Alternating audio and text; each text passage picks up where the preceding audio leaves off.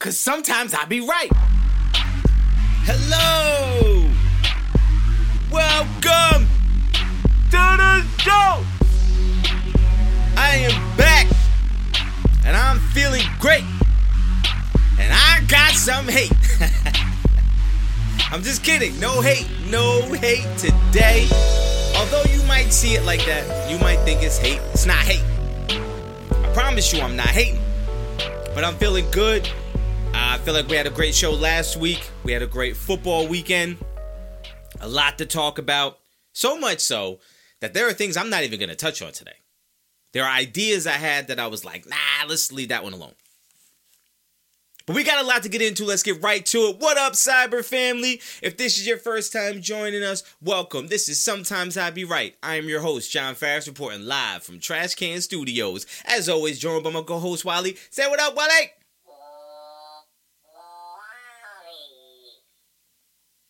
So, look, let's get right into it. I'm going to start right where everybody's starting. The sports world today is just zeroed in on Colorado football. That's right. Let me tell you guys something. There is a train. You ever see that movie, Unstoppable with Denzel? Right? He was the train guy, right? And the train was going barreling through. And like they couldn't hit the brakes weren't working. Yes, it's dumb. Yes, the movie's dumb. But it was kind of exciting.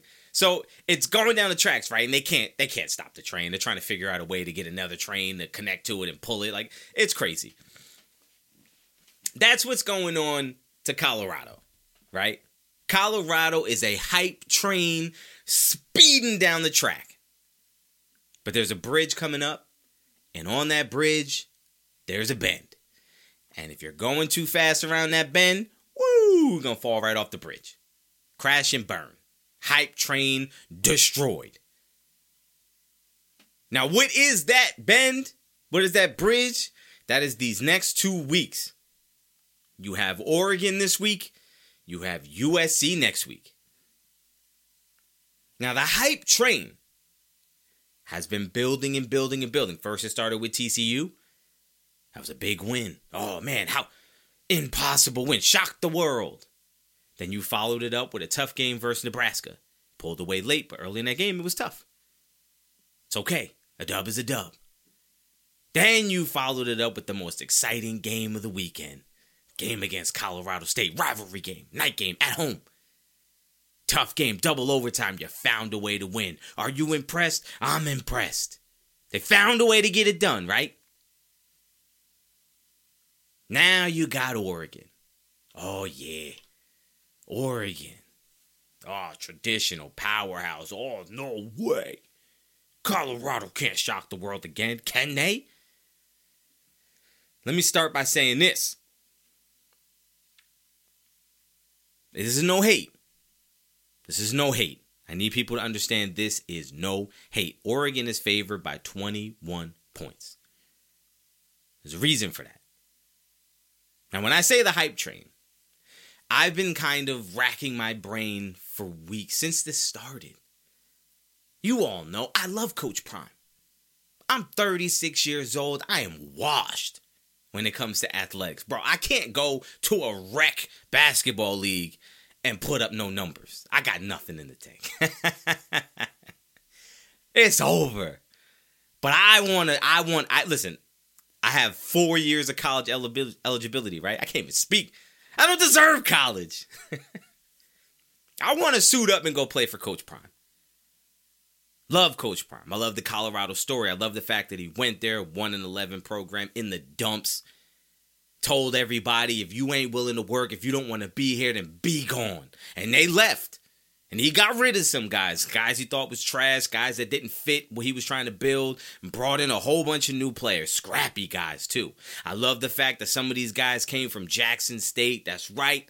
A lower level of college football. HBCUs. He brought them up to the big time. Now they're on national TV. Now they're getting this exposure. Boom. Love it. I love all of it. I love the whole story. I love the fact that they beat TCU. Wow, what a great start. I love the hype. I love everything. You know what I don't like? You fraudulent fans, you fake fans, you celebrities that want to be part of the it thing. You celebrities that flocked over to Colorado, going to all the games, going to the pregame shows, pretending like you are so excited for Colorado. You not. Same celebrities that showed up for Messi's first game in Miami. You don't watch soccer. You don't care about, you don't even know the rules. You don't care about soccer. It's okay. Just say I'm here because it's like the big show in town, so I'm going to go. I hate that. I hate the fact that the media is covering Colorado, ignoring what expectations were, ignoring what a successful season is. And you're building up this hype. You are extending that hype train. You are steaming forward. Hype train coming. And at the first sign of trouble, all of you frauds are going to turn your back. You're going to jump off. You, ESPN, asking the same question, how great is Coach Prime, are going to be the same ones bashing them when they lose. The very same ones. The same people asking the question, is Shedeur Sanders a first-round pick? Is he legit? The first bad game he has, you are going to be the same ones kicking his back in. I hate that. You're building them up just so you could tear them down. I hate that. Looking at Colorado's schedule, it goes like this. They got Oregon. Followed it up with USC. Realistically, that's 2 losses. Guess what? Buffalo's now 3-2. I said Buffalo. The Buffaloes are now 3-2. You then have Arizona State. I'll give them a dub. Arizona State stinks. Stanford, I'll give them a dub. Then you got UCLA. That's going to be tough. Realistically, they could lose that game. Now you're talking 5-3. Follow that up with Oregon State. Realistically, they could lose 5-4. Then they beat Arizona. Great. 6-4. Lose to Washington State, lose the finale to Utah, 6-6, bowl eligible, go to the Mayo Bowl. Guess who's getting their back kicked in? Colorado. Why? Going from 1-11 to 6-6 and bowl eligible, that's success. Coach Prime coming in, flipping the entire roster, that's a success. But you frauds are going to be trashing them. If they lose to Oregon this week and then they lose to USC next week, the conversation goes from how great they are, how exciting it is, to, oh, wait a second, is Colorado overrated? Were they overhyped? Who's the one who created the hype? Spoiler alert, the same people asking the question. I hate that. That's what I hate. Love Colorado. Love the story. Love Coach Prime. I'm rooting for him. Would love to see you guys do something crazy. How crazy would it be if they went on to win the Natty this year? That would be crazy. I'm for it. But you frauds make me hate. It makes me root for the loss. I'm picking Oregon to beat Colorado this weekend, and I'm picking them to beat Colorado by a lot. They might be up 3 touchdowns in the first quarter. Why? Not hate. Oregon's offense is legit. Colorado's defense is bad, and they don't have their best defender in Travis Hunter. Logic. It's just logic. Oregon has the firepower to score 80 points in the game. They've done it. That's what Colorado is dealing with. A team that is capable of scoring 80 points in a game, and your defense is trashed. And your defense was trash when you had arguably the best defensive player in college in Travis Hunter, or the most exciting. Now he's gone. So you take a bad defense and take out their best defender, ooh, it's trouble. is trouble. And on offense, Colorado has to pass the ball. They're passing it a lot. They're not running very much. They're averaging like 60 rushing yards a game. Their offensive line is not moving anybody. Oregon knows that. They know they don't have to stack no box against the run. We could stop the run with 4 linemen, maybe even 3. We're going to play a zone coverage and force you to drive down the field, eating up clock. Meanwhile, when we get the ball back, we're going to score touchdowns. We're going to put the pressure early and often. That's what Colorado's facing. I don't think Colorado beats Oregon. I think Oregon goes up 26, 27 points early. I expect Shedeur Sanders to have one of those games where, like, it's not the best. I don't think he's going to be trash. I don't think he's a bad player. I just think the circumstances are going to dictate a very tough day. And all you frauds who are building him up as this, look, he's great, he's a playmaker, are going to be the first people kicking his back in when he has a bad game. I always wait for the bad game first. Then I'll tell you how legit a guy is. Right? Am I wrong? Y'all know my history. Y'all know how much I love CJ Stroud. I was on board with CJ Stroud after he lost to Oregon. Then I was like, okay. I saw you versus Minnesota, looked impressive. I saw you in that next game, looked impressive. Then I saw you have a bad game versus Oregon. I got it. I'm in. Wait for a guy to have his toughest battle before you decide if he's him or not. And all these, look, Colorado's petty. Petty is all get up. Coach Prime, petty. It's personal. Everything's personal. All that's fine and dandy when you're winning. You want to flash the watch? You got everybody flashing the watch. Yeah, the Shedeur, yeah. All that's fine when you're winning.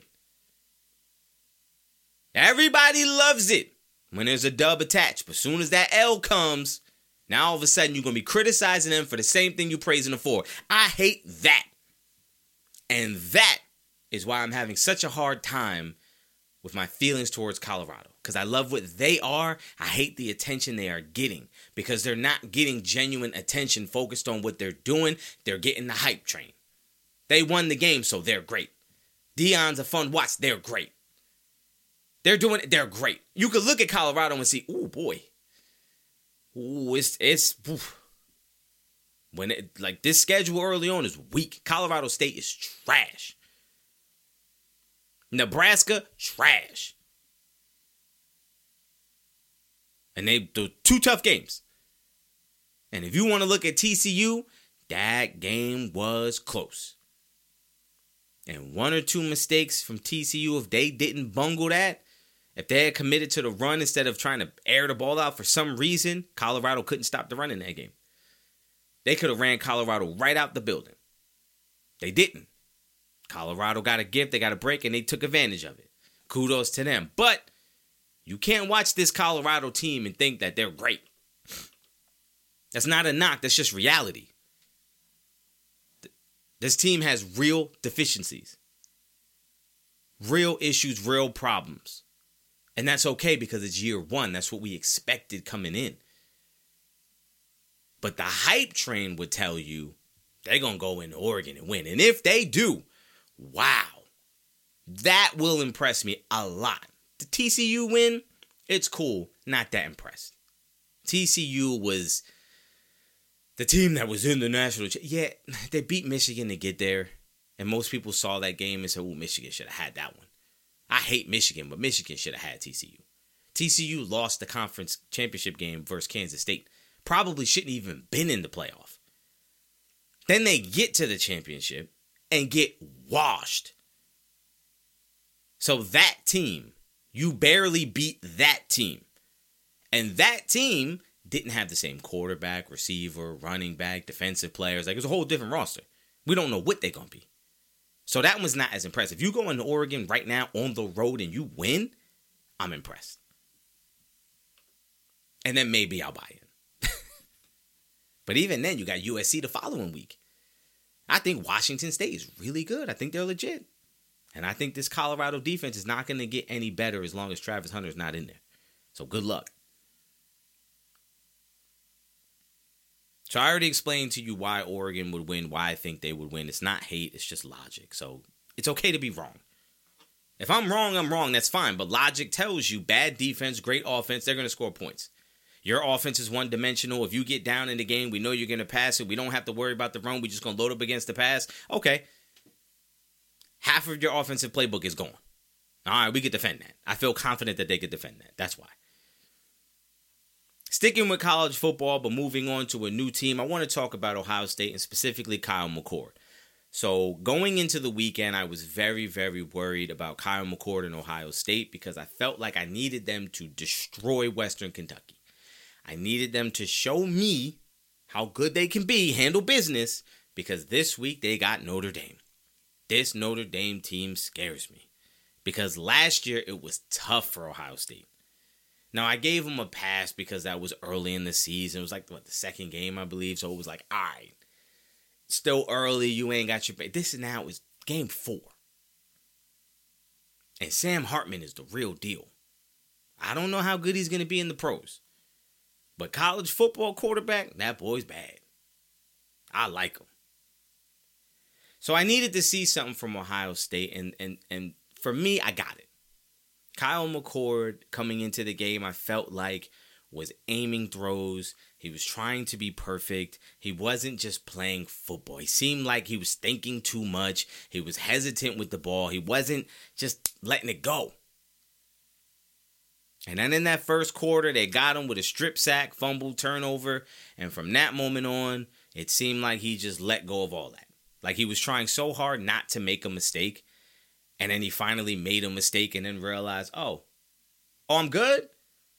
Yeah, he didn't get yanked out the game. He didn't get screamed at. The defense didn't give up a tutty. Like, you know what? Like, it was okay. You made a mistake and it's okay.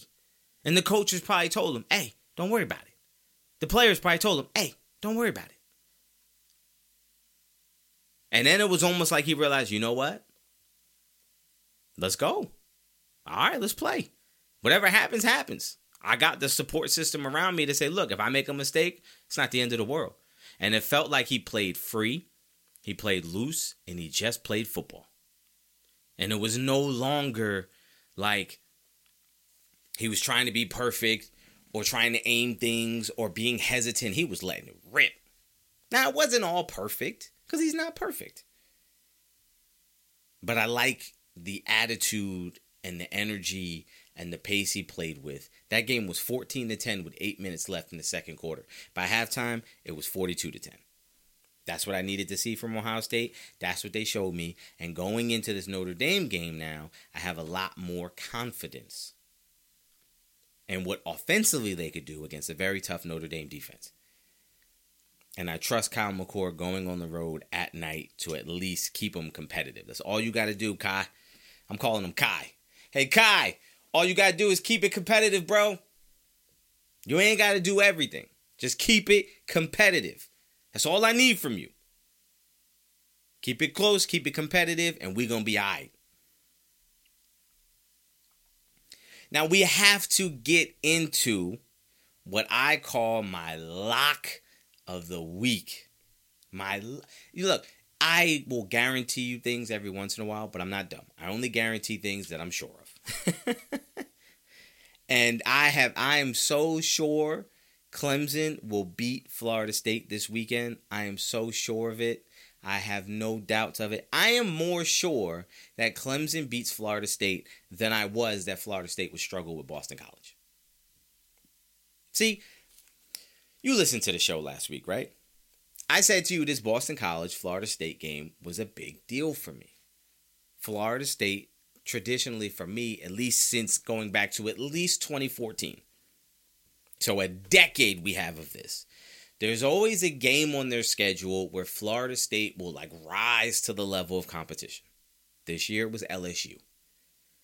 And then there will be a game where they will just be awful for no reason against a team that's no good.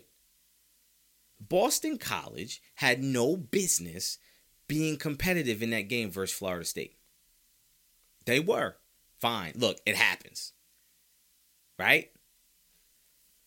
Don't give me it was an emotional thing for them. They were paying tribute to someone. Like, don't bring none of that. It don't matter. I don't care. Your best is better than their best. That's it. That's it. Like, there's nothing else other than that. You struggled. You got up 31-10. Let me tell you something. You got up 31-10. At 31-10, you weren't saying, oh, man, Boston College is really good because, you know, this is an emotional game for them. This is an emotional day. They were wearing, you know, the special unis. Like, it's a big deal for them. You were up 31-10. You got to close that. You gave up a comeback. Now, all of a sudden, the tribute matters? Where was the tribute at 31-10? Oh, at 31-10, there was no magic. All of a sudden, they turned on the magic. They waited? No, you failed.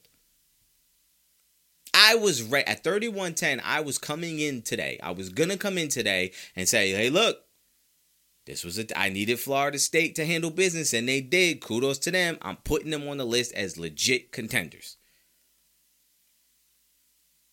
And then turn around and wait a second. And now, validation. Now, some of you, you know who you are, might say that I'm moving the goalpost.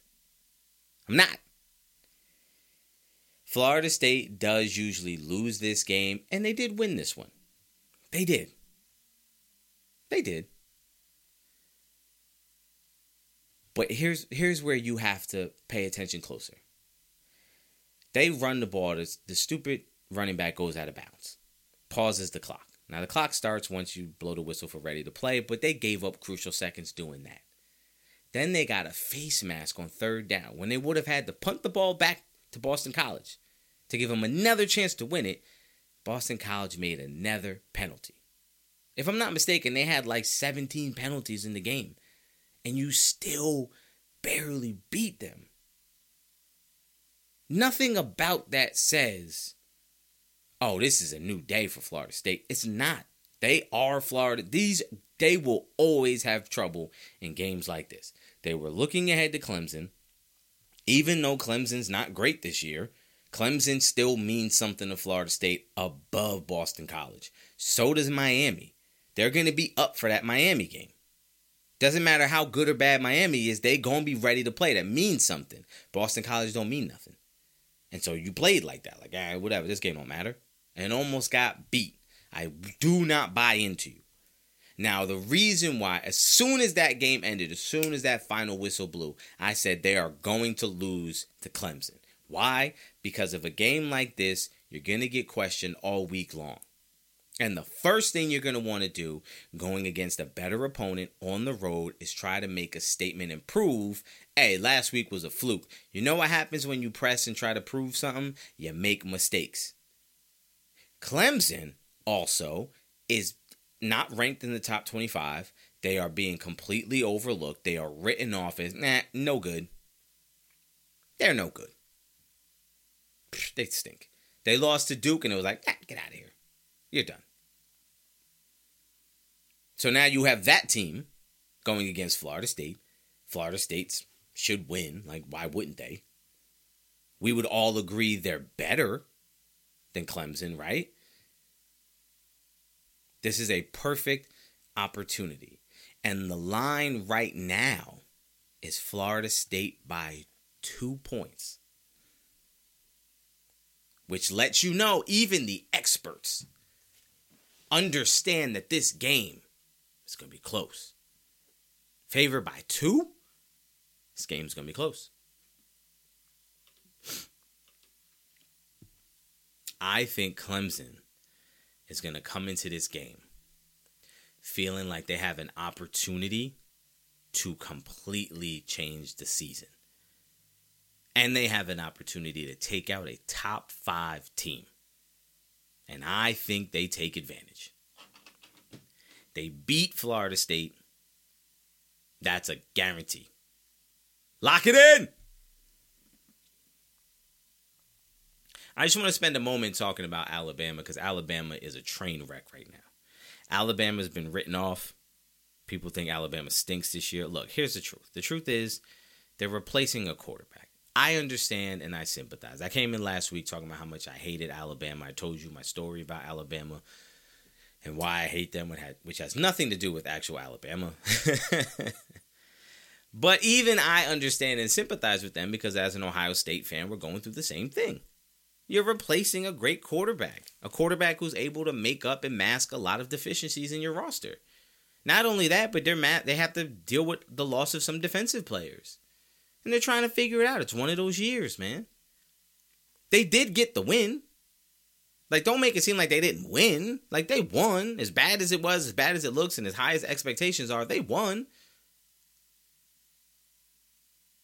But their quarterback situation is a real mess. For whatever reason, Jalen Milroe didn't get to play.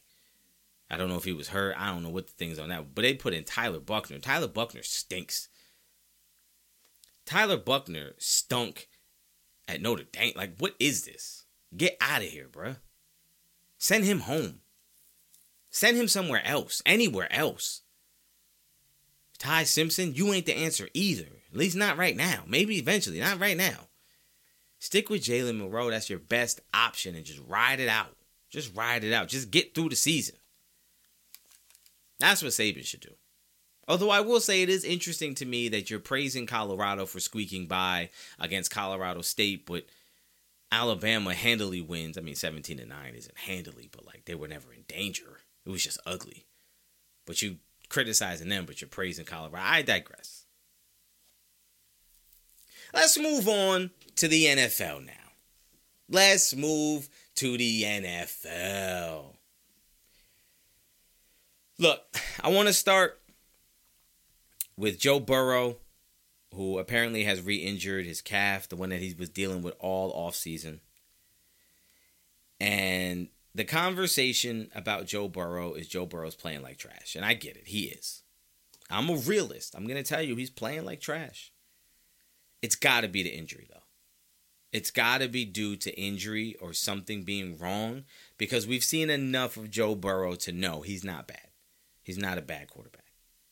He hasn't lost any mojo. He hasn't lost a step. This is not a trend.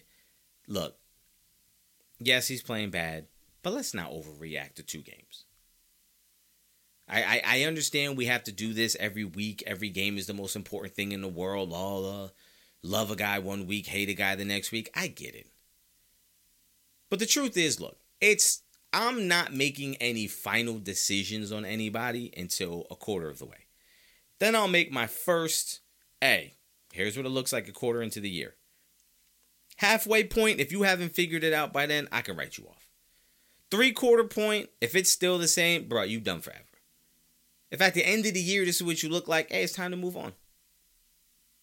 Is that fair? Can I do that? Can I have that grace?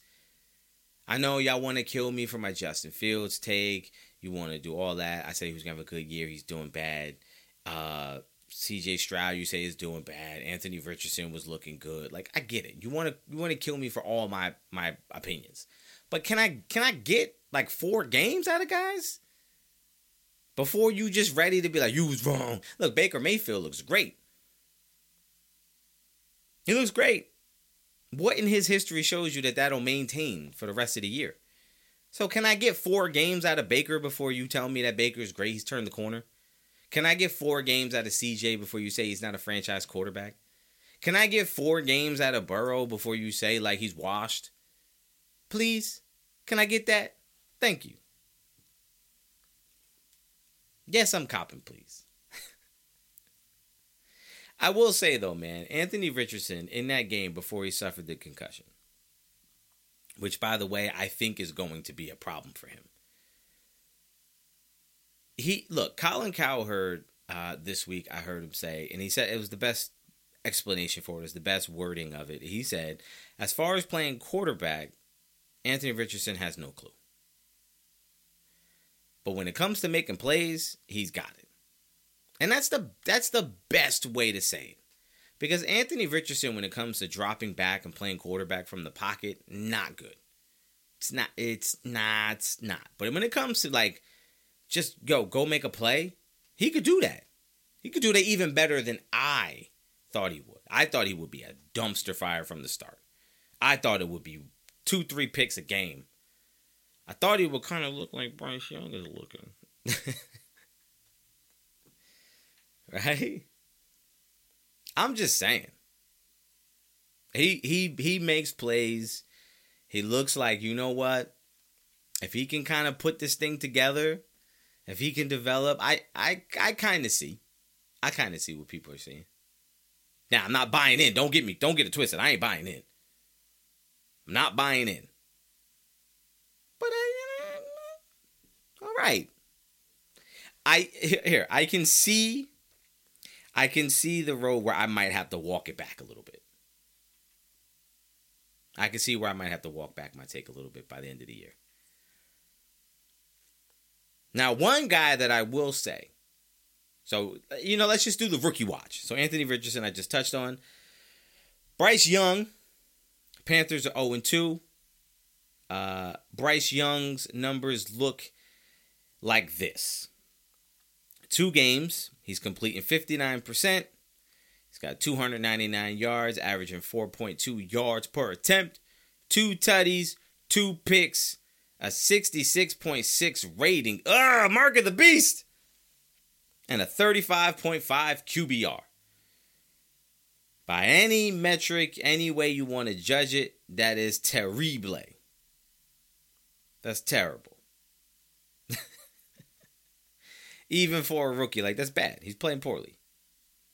Now, you might say, like, oh, it's different, bro. It's different, bro. He don't have no weapons. Sure, fine.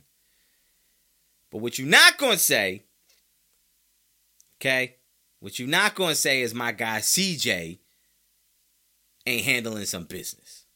So, CJ Stroud in the same 2 games is completing 64%. It's better. 626 yards. That's better. 6.9 yards per attempt. That's better. 2 touchdowns. The same. 0 picks. Better. A 91.2 rating. Better. A 35.9 QBR. Better. And he's been sacked 11 times. I should say that Bryce Young was sacked 6 times. Now, sacks aren't always, you know, on the line. Sometimes you might hold the ball long. So I'm not going to hold that against him. But if you watch C.J. Stroud, I don't think you're watching him saying, he's no good. Like, does he look like, oh, my chapstick. Oh, I'm hitting the mic. Can I tell y'all, I need chapstick. I require chapstick. Chapstick has to be in my arsenal, in my pocket at all times. It's part of my EDC, everyday carry. Chapstick, woof. Essential, especially coming in when as it starts to change, it gets cold. That chill comes in, my lips be getting crusty. Anyway, CJ Stroud looks the part, right? He's so far no ints through 2 games. Man, I'm encouraged. Look, I expected him. I'm gonna say it quietly because I don't want to say it too loud in case you're listening around people who don't normally listen to the show. I picked the Texans to make the playoffs. So, obviously, 2 games in, don't look too good. Right? So, I did expect him to be much more like, I expected after 2 games, everybody to say, whoa, nah, hey, he it. He him. He him? H-E-E-H-I-M? He him? Yo, I should get that t-shirt, bro. He him. All one word. So that's like, so it's not happening that way. But what I do see with CJ is a guy who from game 1 to game 2 looked a little more like, all right. Like, you know what I mean? Like, it looked a little more like, all right, he looked more comfortable. I think by game 9 or 10, I think we're going to be impressed. I think that's when you'll start to see like, oh, there it is. That's the guy. That's the guy you was telling me about. For sure. So let's talk about the Giants, okay? Because here, look, again, this is the same thing that happened with Aaron Rodgers. I don't root for injuries. I don't want anybody to get hurt. But sometimes when a guy goes down, a storyline gets revealed. And for me, the moment the Giants signed Daniel Jones and gave him $40 million a year, I said, bad move. Number one, who the hell was outbidding you? Why'd you go that high? Now, I get it. Everyone's saying, you got to look, Daniel Jones had a great game last year, man. You don't watch all the games. You see Daniel Jones is good. Yeah, I know. I know he's good. He's so good. So good. Less passing touchdowns than Justin Fields, who you say stinks. But that's fine. That's fine. All you Giants fans, let me tell you something. Justin Fields led the league in rushing, threw more touchdowns than Daniel Jones. Completion percentage wasn't as good, but, yards were super competitive. I think Daniel Jones had, 300 more yards. It's not crazy. If the Bears had signed Justin Fields last summer to a 2-year, $80 million deal and was getting $40 million a year, you would think, I get it, man. I get it, yeah. That's what I'm saying. I'm not crazy. As a Giants fan, if somebody else had paid that, you guys told me Dak Prescott was overpaid. I agreed with you. But you can't tell me Dak Prescott's overpaid and Daniel Jones is hey, man, it's the going rate. Don't do that. I'm not crazy. All right, you agree with me. Daniel Jones getting $40 million a year is crazy. But now the sports gods have cleared a path to say, hey, Danny Dimes, John doesn't think you can carry the team. Here you go, buddy. And the gods came back to me, tapped me on the shoulder and said, hey, bud, here's what you wanted.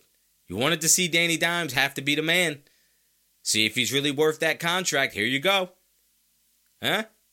And I'm here to tell you now, I will come to you. If Danny Dimes lights it up the next 2 weeks, or 3 weeks, because Saquon's out for at least 3 weeks. They say it's a regular ankle sprain. That doesn't exist. You either have a high ankle sprain or nothing. It's a high ankle sprain. They ain't going to say it, but that's what it is. A regular. That doesn't even sound like medical. It's just a regular ankle sprain. A standard ankle sprain. Not a high ankle sprain. Come on. You're just making stuff up. But Brian Daboll's a great coach, right? Oh, he's a great coach. Oh, yeah. Let's see what he could do now without his best offensive weapon. Darren Waller's so good, right? Oh, yeah. Let's see what he can do now that he has to be the focus of the offense. Oh, yeah, Danny Dimes, he's legit. He had a good year. He's going to go off. Let's see. Now we get to see. Now the argument back and forth of how good is he, that argument's over. We're going to find out. So for the next 3 weeks, if Danny Dimes could light it up, and I don't mean just get a dub, because a win ain't all on him. Just like a loss isn't all on him. I'm be fair. If Danny Dimes goes out there and puts up numbers and they lose, no knock on him. I will still come in here and say, hey, him. But if he goes up and stinks up the joint, hey, I want my apologies. All right? Because that game against Arizona, first of all, this is two parts. I'm going to get into Arizona. Arizona, I'm gonna get on you in a minute. Hold on. Sit right over there and wait your turn. It's like when you used to get a whooping when you're younger. And they used to tell your sibling, you go sit over there. You got to wait. You got to listen. You got to listen to your brother getting a whooping.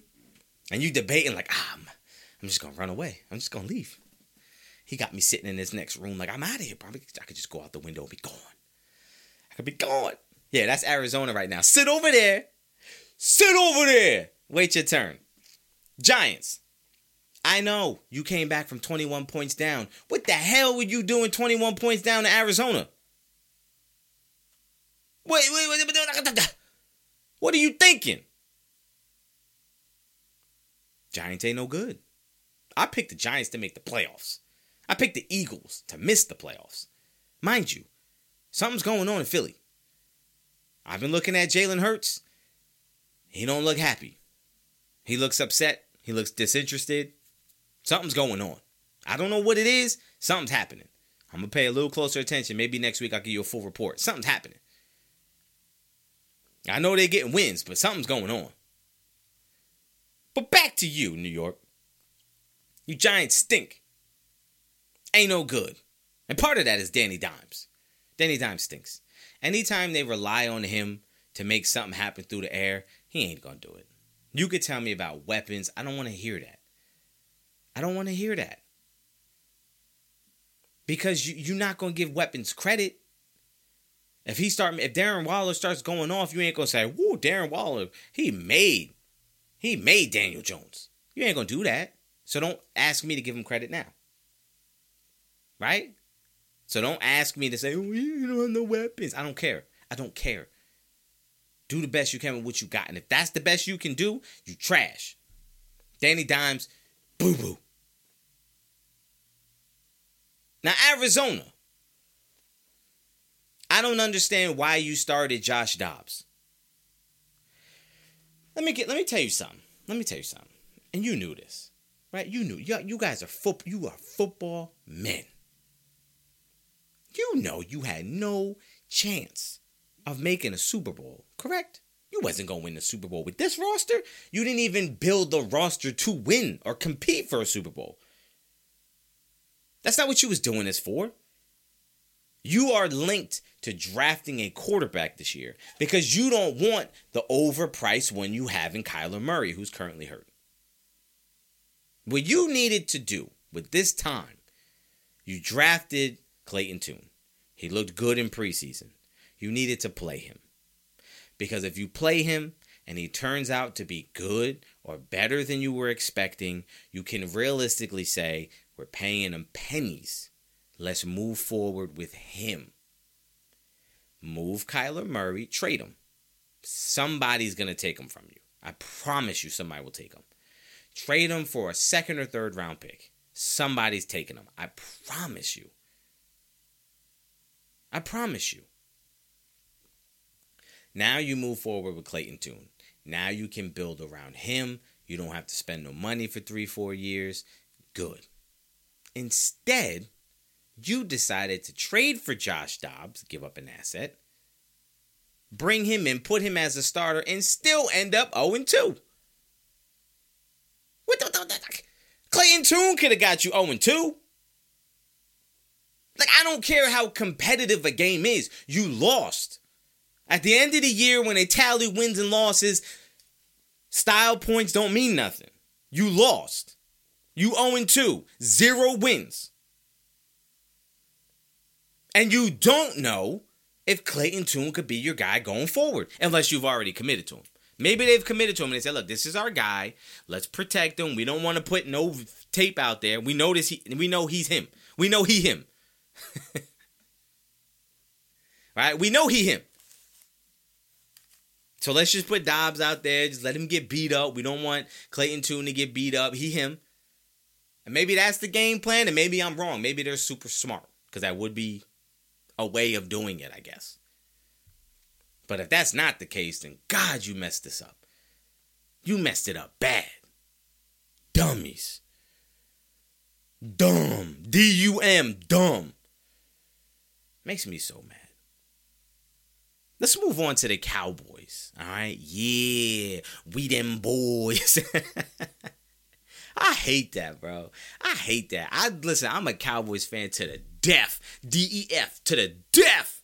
But that whole we them boys, you ain't never going to hear me walk around saying, we them boys. Like, what? No. No. So dumb. We them boys. God. That's, oh, God. Anyway. So the Cowboys are being loved. The Cowboys are all the rave in the NFL. The Cowboys defense is all time. Here's what I'm going to tell you as a Cowboys fan and as the only Cowboys fan that matters in the universe. I will tell you I'm reserving judgment. I am not high on this team or low on this team. I'm right where I was when they started. Not really sure. It's hard to judge this defense when the first 2 games they played was against the Giants and a night game with terrible weather where you had defensive touchdown, a special teams touchdown. Like, offensively, you know, the Cowboys didn't look great, and defensively, they were playing from ahead the whole time. So it was kind of like a perfect setup for your defense to kind of just be able to pin their ears back and go after the quarterback. So it's hard to judge that one. And then the next week, you played up against the Jets without Aaron Rodgers, and you played against Zach Wilson. Zach Wilson's going to give you the ball. He's a dum-dum. He's no good. He's trash. He's boo-boo. So, like, it's hard to judge. Like, are they really that good? Or is this kind of a result of who they played? It's tough to say. So I'm reserving judgment. I'm encouraged by what I see. But offensively, two things stand out to me. Number one, in the red zone, they're getting nothing. They're really bad in the red zone. Number two, Dak Prescott is playing it super safe. He's throwing a lot of flat routes. He's throwing it to the back out of the backfield. He's taking the real safe throws. That's fine now because you're playing with a lead and that's open for you and that's all good. But what happens when you go down and you got to push the ball downfield and you got to really make some throws? I think we're going to see Dak be Dak, and Dak is a turnover guy.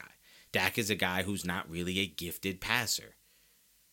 He's not. He's a guy where if it's wide open, he can get it there, but he's not gifted as a passer. Never has been, never will be. He's got great intangibles, great leadership. He's a real tough player. He can get things done. He's a good quarterback. But if they were relying on him to be great, he can't do that.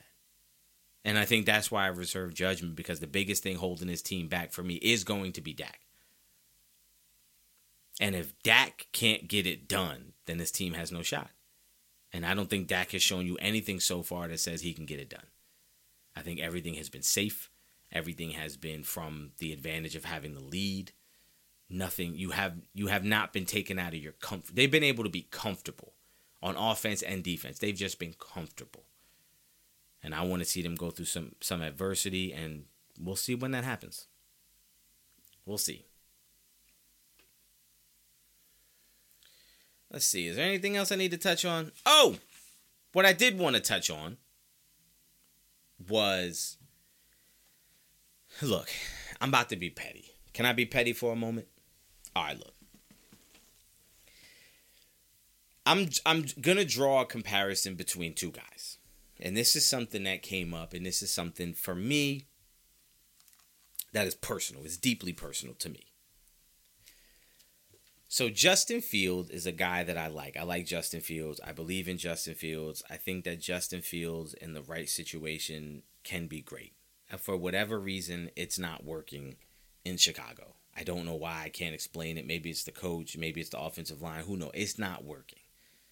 Okay, I know it's only 2 games, and I told you I'll report back after 4 and let you know what I think. But as of right now, it's not working, and it looks bad. Justin Fields on the season is completing 61% of his passes, 6.5 yards per attempt, 2 touchdowns, 3 picks, and a 71 quarterback rating. It's not good. It's not good enough.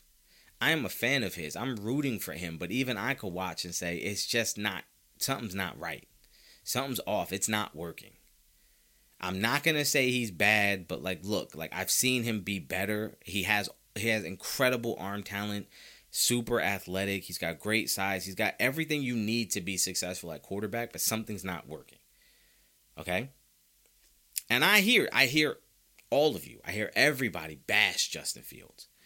The national media talk about Justin Fields is bad. The mock drafts will have them taking a quarterback. Like he's all but pushed out. Right? Like everyone's done with Justin Fields. And that hurts my soul. That hurts my spirit because I like Justin Fields. But what's interesting to me on the other side, though, is another guy, a guy named Kenny Pickett, who on the season is completing 61% of his passes, the same as Justin Fields. 6 yards per attempt, that's less than Justin Fields. He's got 2 touchdowns, the same as Justin Fields, and 3 interceptions, the same, with a 70 quarterback rating. 1 point worse. And there's not a single mock draft saying that the Steelers are going to take a quarterback. There's not a single person in the media saying Kenny Pickett's not the guy. We need to replace him. He's out of here. He's done. Nobody's bashing Kenny Pickett. And yet Kenny Pickett is playing just as poorly as Justin Fields. Why is that? Why is that? Can somebody explain this? If you want to say, well, because Kenny Pickett's in his second year and Justin Fields is in his third year, okay, fine. I don't think Kenny Pickett's going to run for as many yards as Justin Fields did last year. I don't know if Kenny Pickett is going to throw for as many yards as Justin Fields did last year. I don't know if he's going to have as many passing touchdowns as Justin Fields did last year. I don't know what the final result is going to look like. But right now, the way it's trending,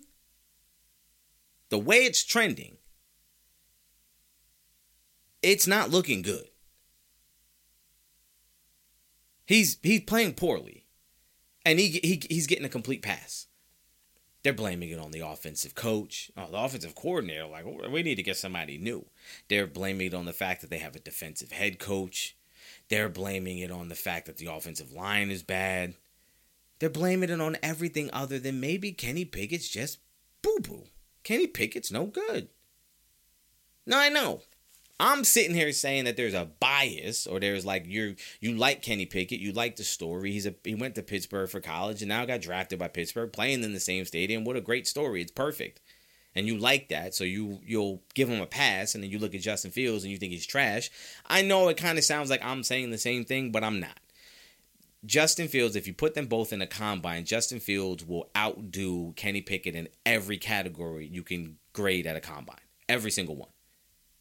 Everyone. Arm talent, way better. Physical ability, way better. Speed, way better. Hand size, physical size, better. Like, he's a better prospect than Kenny Pickett. He is. Right? He is. And Kenny Pickett is a 4-year starter in college. Justin Fields is a 2-year starter. So Kenny Pickett has played more football than Justin Fields. And yet, I will still say that's the reason why, even though they're both playing equally as poor, I'm going to favor the guy who has the physical gifts that I feel like I can work with, rather than the guy who's playing poorly and lacks the physical ability. That's not bias. That's using real reason to make a choice. You're choosing Kenny Pickett simply because you haven't seen him fail as many times. Well, you're going to pay attention. You will see it. You will see it. Kenny Pickett has never been a drop back 40 times, throw it, win a game guy. He's never been that. At no point in his life has he been that. And at this level of the NFL, sometimes you have to be able to do that, and he can't. They have a formula to win, and he needs to live by the formula or they won't. And I just don't understand why you'll look at Kenny Pickett and give him a pass or give him time to grow when last year and the year before, there was plenty of criticism for Justin Fields. There was plenty of trash talk. People thought coming out of college he wasn't going to be any good because he went to Ohio State. There's people being critical of CJ Stroud in year one. Kenny Pickett don't get no hate. He don't get no criticism like, yo, wait a second. Maybe the noodle arm is a problem. Nothing. Just crickets. Crickets. Just ask yourself the question. If Joe Burrow can get criticized, if Justin Herbert can get criticized, if Justin Fields can get criticized, if Dak can get criticized, if everyone can get criticized, why not Kenny Pickett? It can't be everybody's fault but Kenny Pickett all the time. That's all I'm saying. Let's get into some picks. Let's get into some picks for the week. So look, like I said last week, I'll say it again. I will be picking every football game, including a top 25 team in the country. I will be picking all of those games each week. But the full video and the picks for all of those games will be available on my YouTube channel, because I don't want to take up so much time on this show here just rattling off a bunch of picks. It's not entertaining for you guys at the end of this show. I will be doing the same thing in football. I will be picking every game in the NFL against the spread. Now, so far, it has been terrible. My picks have been bad in the NFL. But it's still early. You know, you don't know who's who. You know, give me a pass. But if you want to see those full picks, those videos will be available on my YouTube channel. That's Cyber Network on YouTube. That's SIBR Network on YouTube. For now, I just want to pick out the top 5 or the 5 most interesting games for me over the weekend in college and in the NFL. So let's start with college. Florida State versus Clemson. I'm taking Clemson to win for the reasons I stated earlier. I think Florida State is going to come in trying to prove something. I think Clemson is far better than they're being given credit for because they lost a game and everyone wrote them off immediately. Like, I think Clemson has something to prove, and I think they're coming in with an underdog mentality. Florida State is only favored by 2 points, which lets me know that the experts think that this game is going to be competitive. So as far as talent goes, it's going to be competitive. I'm liking Clemson to get the edge, especially being at home. Colorado versus Oregon. Oregon's favored by 21 points. I like Oregon to be up 21 points in the first quarter. I think this game is ugly. I think this game gets away from them. I think Shedeur Sanders throws a couple interceptions just trying to make a play to get them back in the game. I think Oregon jumps on top of Colorado early, and I think they stomp them out pretty quickly. I think by halftime, you know this game is over. UCLA versus Utah is an interesting one for me because Utah is my team, right? That's the team that I like to watch because they are so consistent. They play tough. They play hard. They're not flashy. They're kind of like a blue collar, like we just scrap and claw to get what we need. And UCLA is pretty good, but they're also inconsistent. I'm going to go with Utah.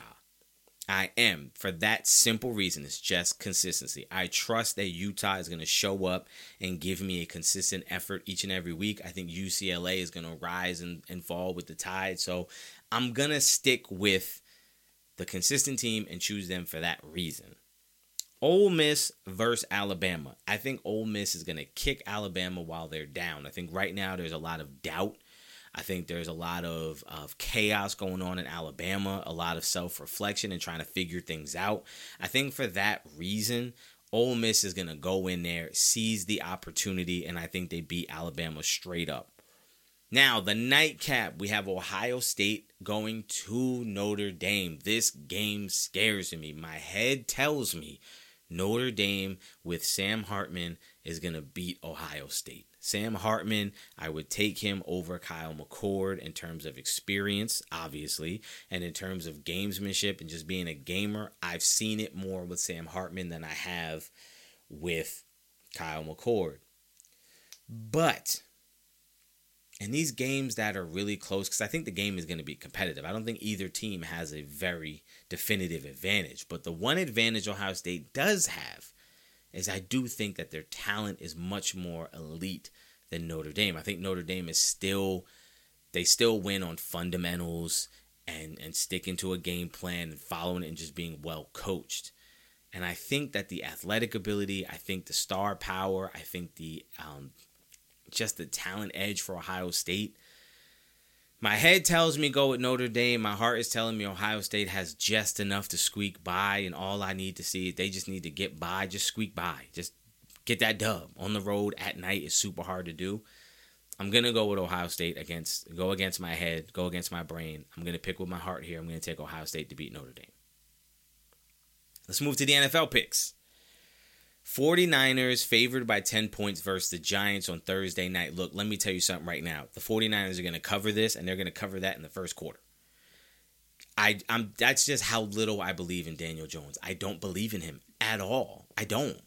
I just don't. I don't think that he's good enough to drop back there and pick apart this 49ers defense. I don't. And it's on a short week, and you just got done going through a hellish battle versus Arizona. You're not, like, look, who's going to stop Christian McCaffrey? Who's going to stop Debo? It's over. You're losing by more than 10. You're going to be down 17-0 in the first quarter. It's over early. It's going to be one of those ugly Thursday night games where you say, why did they even put this on TV? You got the Packers favored by 2 points over the Saints. Now, look, Derek Carr and the Saints are 2-0.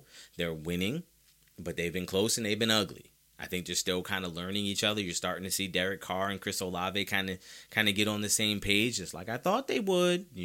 Hey, okay. But Jordan Love, don't look now. Jordan Love looks like a real player. Now, not great. He's not great. But you know what let me know that I was on to something? You know what let me know that I'm on the right path is when you hear the experts say things like, going into the season, it was Jordan Love is no good. I don't know what you're going to get from Jordan Love. I don't think he's going to be any good, blah, blah, blah. Like, oh, yeah, you got to rely on Jordan Love up, making jokes about Jordan Love. And now the conversation is, hey, when everything's on script, when everything's comfortable, Jordan Love looks good.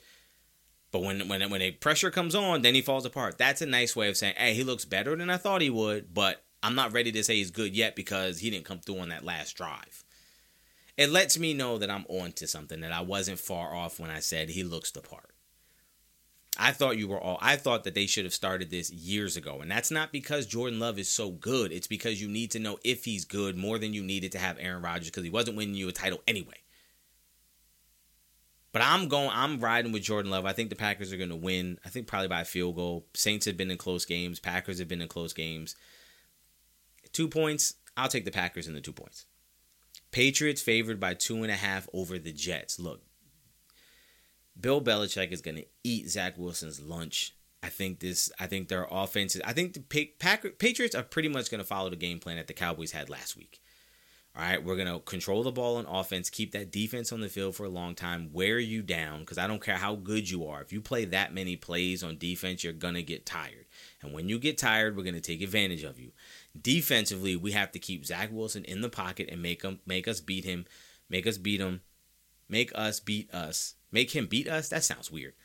Make him win from the pocket. I don't think Zach Wilson can do it consistently. I think even if things are going well, I think he just has to take that chance. His arm is too good. He's going to try to make that throw he shouldn't be making. It's going to get picked off. I'd like the Patriots to have at least one defensive touchdown.